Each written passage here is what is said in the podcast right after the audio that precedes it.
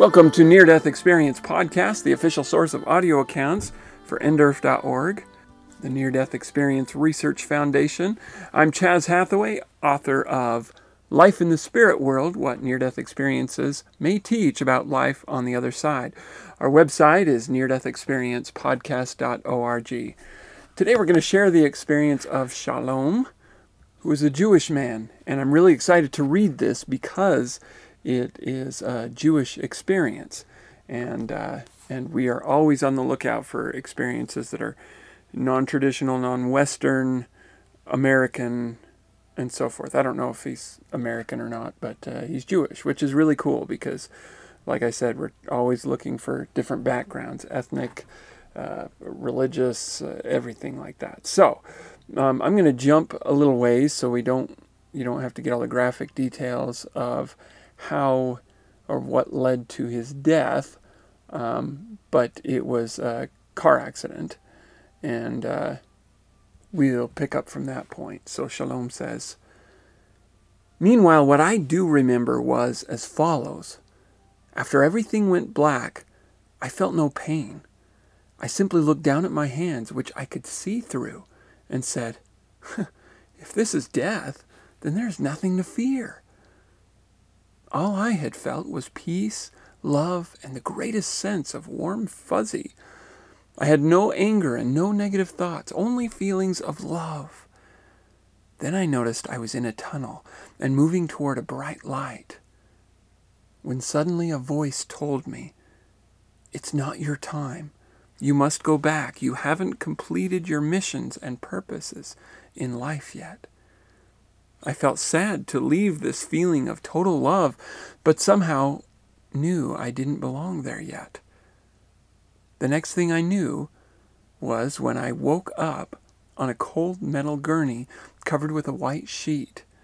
I sat up and the sheet, sheet fell away, revealing my startled parents who had been told I died. From that point on, I began to receive messages while I slept. In the meantime, I went on to become a medical examiner, also traveled to the Holy Land, where I found that searching for God led me back to myself and my own inner light. The more I correctly followed the messages, the better results I began to have doing anything. On the other hand, if I do not follow, did not follow the messages, I would suffer the consequences of physical and emotional pain or failure. Then, over the next 20 years, since I wasn't listening very well or having much faith in the messages I had initially been receiving, I would experience a lot of pain. First, a failed marriage, then breakups with 12 girlfriends, a bankrupt business, and lots of anger, greed, and ego issues to deal with.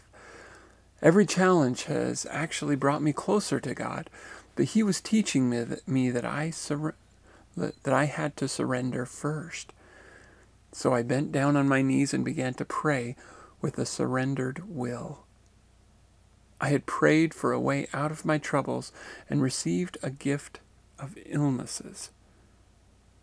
I began to lose weight and bleed rectally. Everything I ate made me sick, and all I wanted to do was escape the situation, but now I knew that God had another direction for me first. During a surgery to remove polyps, cysts, and growths from my bowels and kidneys, the doctors accidentally overdosed me and my heart stopped, creating my second NDE. This time, the journey down the tunnel seemed instantaneous, and as I met my guardian angels, I asked them, Can I go home now? My body is a mess. They then replied, No, you still have not completed your missions and purposes in life yet. You will heal and then share this information with others. Simultaneously, I noticed my deceased grandfather standing next to the entrance of heaven. My grandpa Sam, who died before I was born, said to me that after I experienced the Book of Life review, I was to meet someone special before my return to Earth. My life review then proceeded to show me my strengths, weaknesses, and all the people I had helped and all the people I had hurt. Not only did I get to feel, they get to, not only did I get to feel my joy, pain and sadness, but that of everyone else's life I had touched. All this seemed to transpire in an instant. Then suddenly I saw and sensed a very special man standing over to the left of where I was standing. My heart recognized him before my eyes did. I immediately walked over to him and asked, Are you the being called Jesus?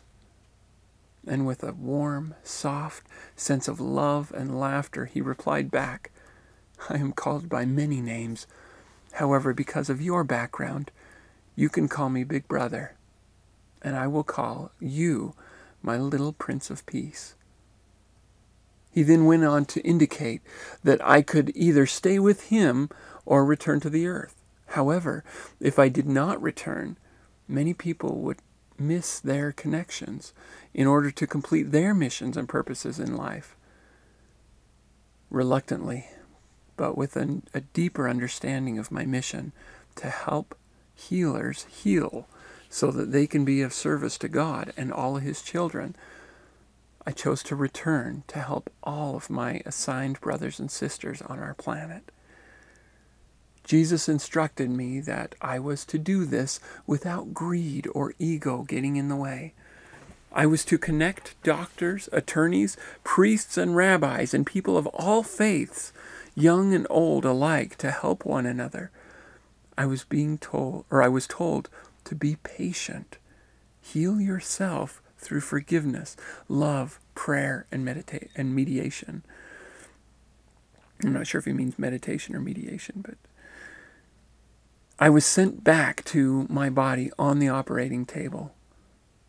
I was born and raised in a conservative Jewish family, the great grandson of Chief Rabbi of, Mas- of Moscow. I went to Catholic high school and studied Chinese Buddhism. My name, Shalom, means peace. I am to teach through love, joy, peace, and harmony. God cannot be put into a box or labeled. God is not only one religion, but all religions. We are not separate peoples on this planet, but all His children, connected by the Spirit of God within. And last but not least, in order to have faith in God, we must have faith in ourselves, for we are one with the big guy. It is my intention to help awaken the Spirit, awaken of the Spirit in all that read this short story.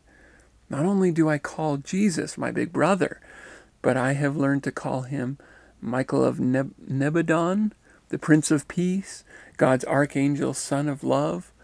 So seek him, and you will find him through grace and gratitude. Remember, your boss is the big guy, too. May your will always be God's will, and may you be blessed with the perspective of the Holy One peace on earth and goodwill to all men and women. Sincerely, with many blessings of love and gratitude. Shalom. And that is the end of the experience or the uh, account, I mean.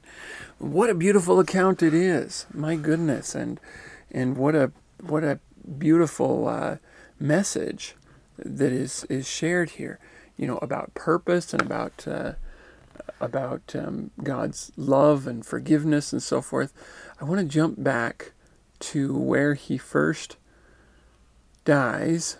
Okay, he sees, he looks at his hand, and he can see through his hand, and says, If this is death, then there is nothing to fear, which is a beautiful message of itself.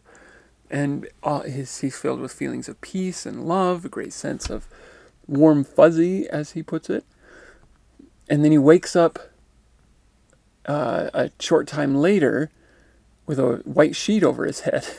so he's been declared dead, and his parents are shocked and wow, you know, and um, and then after many years, many many years, he and he started getting messages. This is interesting to me. He said, from that point on, I began to receive messages. This sounds like his, the his probably chief uh, after effect is getting messages from the other side while he sleeps, which is interesting. He says uh, he went on to become a medical examiner. I'm not entirely sure what a medical examiner is. Maybe some of you know, but I wonder if that kind of fits with what his role was. So it's like he started getting on the right path to help healers heal, as he is told. But apparently he hasn't either hasn't done it yet or hasn't finished it yet because when he dies again, he's told, You haven't finished yet. But I love this when he finds himself in the presence of who he identifies as Jesus. Are you the being called Jesus? And I love the response. He's, he's told, I am called by many names, but because of your background, you can call me Big Brother, and I will call you my little Prince of Peace. What a beautiful, oh, that just, uh, that almost brings tears to my eyes. Such a beautiful response um, from someone who had come up in a background of Jewish family. He'd gone to Catholic school and studied Chinese Buddhism. So he'd he'd obviously um, been well versed in religion, um, but Jesus, assuming that's who it really was, as I understand it, you know, his understanding was, um, Jesus says, "You can you can call me Big Brother, and I will call you my little Prince of Peace." Uh, what beautiful, what a beautiful message. And then he's told his mission, which is kind of rare, it seems. I mean, there's, I know of PMH Atwater has told her mission to write books and communicate her message. Um, this one, he's told to heal or to help healers heal so they can be of service to God and all of his children. And he knew that he was coming back to to help all of his assigned brothers and sisters on our planet. And he says all he's also told, you know, you've got to heal yourself and and he says also you need to connect with doctors, attorneys, priests and rabbis and people of all faiths, young and old, to help one another. And then he's told, be patient. I imagine it's going to take him some time to be healed of his own. I mean, he talks about cysts and and um, infections. It sounds like just, I mean, ouch. You know, he's, he seriously needs to heal himself as well. So it's going to take some patience to get to that point, but it'll probably take patience as he seeks to fulfill his purpose, his mission, and yet um, and yet he's told what that mission is, which is unique. Not many people are. And in fact, in light of that, I'd like to share a message that I received through email. And she says, I am in the process of listening to all your podcasts. I hear you speak often of your frustration in not knowing your life's purpose. Jesus' last commandment was that we should love one another as he has loved. John 13 34. We are also expected to be like him, and we all who with unveiled faces contemplate the Lord's glory are being transformed into his image with ever increasing glory, which comes from the Lord, who is the Spirit. 2 Corinthians 3:18. So if people, regardless of whether they believe in God or not, love others in the way that Christ loved us, they move closer, becoming like Christ. Those who hate, in opposite of how Christ loved us, move, fur- move further away. It is as we move closer to Christ likeness that we achieve our purpose. The purpose for most of us will be the little kindnesses along the way rather than one big thing. After all, not everyone can be a Moses or a John the Baptist. But the ones who influenced Moses and John the Baptist to seek God found their life's purpose in that influence. They, Moses and John, could not have become who they were without their friends, family, and random strangers along the way who then share in this in the marvelous ministry that these two had. Try not to worry about finding your life's path, for part of finding that way is enjoying the trip. Part of the finding of your life's purpose is the search itself. That is why we are t- not told what our purpose is. And that's the end of the message. I could not have said it better myself. In fact, I, I don't have anything more to say about it. That is so beautifully put. So thank you so much for that message. So beautifully put. So, with that, if you would like to contact the podcast, either to ask a question, to share a comment of your own, or your own experience, you can do so by emailing near death experience podcast at gmail.com or by calling 970 NDE cast.